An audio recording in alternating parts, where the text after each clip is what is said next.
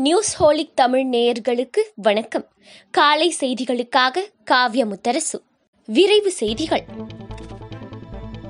நாட்டில் தினசரி கொரோனா பாதிப்பு இரண்டு லட்சத்தை கடந்து புதிய உச்சத்தை எட்டியிருக்கிறது. கடந்த இருபத்தி நான்கு மணி நேரத்தில் இரண்டு லட்சத்து எழுநூற்று முப்பத்து ஒன்பது பேர் பெருந்தொற்றால் பாதிக்கப்பட்டுள்ளனர். தொற்று பாதிப்பில் இருந்து தொன்னூற்று மூவாயிரத்து ஐநூற்று இருபத்தி எட்டு பேர் குணமடைந்து வீடு திரும்பியுள்ளனர். நேற்று ஒரே நாளில் ஆயிரத்து முப்பத்தி எட்டு பேர் கொரோனாவுக்கு பலியாகியுள்ளனர். தமிழக கல்லூரிகளின் அனைத்து மாணவர்களுக்கும் மே மாதம் முதல் அரியர் தேர்வுகளை நடத்த உள்ளதாக சென்னை உயர்நீதிமன்றத்தில் அரசு தெரிவித்துள்ளது. கொரோனா பரவல் அதிகரித்து வரும் சூழலில் தமிழகத்தில் பன்னிரெண்டாம் வகுப்பு பொதுத் தேர்வை ஒத்திவைக்கலாமா என தலைமை செயலாளர் இன்று ஆலோசனை நடத்துகிறார். கொரோனாவின் இரண்டாவது அலை முற்றிலும் கட்டுப்பாட்டை மீறி சென்றுவிட்டதாக தமிழ்நாடு அரசின் தலைமை வழக்கறிஞர் தெரிவித்துள்ளார். சென்னை வேளச்சேரி சட்டமன்ற தொகுதிக்கு உட்பட்ட தொன்னூற்றி இரண்டாவது வாக்குச்சாவடியில் மறு வாக்குப்பதிவு நடைபெற உள்ள நிலையில் அங்கு போட்டியிடும் அரசியல் கட்சி வேட்பாளர்கள் பிரச்சாரத்தில் ஈடுபட்டனர்.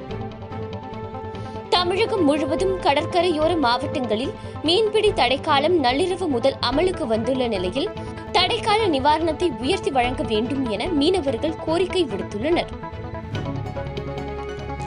வேலூர் மாவட்டம் குடியாத்தம் அருகே நள்ளிரவில் வீட்டுக்குள் புகுந்து தாய் மகள் மகன் என மூன்று பேரை தாக்கிய சிறுத்தை வீட்டுக்குள் ஆக்ரோஷத்துடன் உழவும் அதிர்ச்சியூட்டும் காட்சிகள் வெளியாகியிருக்கின்றன. பெட்ரோல் டீசல் ஆகியவற்றின் விலை பதினைந்து நாட்களுக்கு பின் குறைக்கப்பட்டுள்ளது. சென்னையில் பெட்ரோல் விலை லிட்டருக்கு பதினைந்து காசுகளும் டீசல் விலை பதிமூன்று காசுகளும் குறைக்கப்பட்டுள்ளது. தமிழ்நாட்டில் கொரோனா பாதிப்பு எண்ணிக்கை அதிகரிக்கும் நிலையில் தடுப்பூசி உட்பட அனைத்து வகை மருந்துகளும் போதிய அளவில் கையிருப்பில் உள்ளதாக சுகாதாரத்துறை செயலாளர் ராதாகிருஷ்ணன் கூறியுள்ளார்.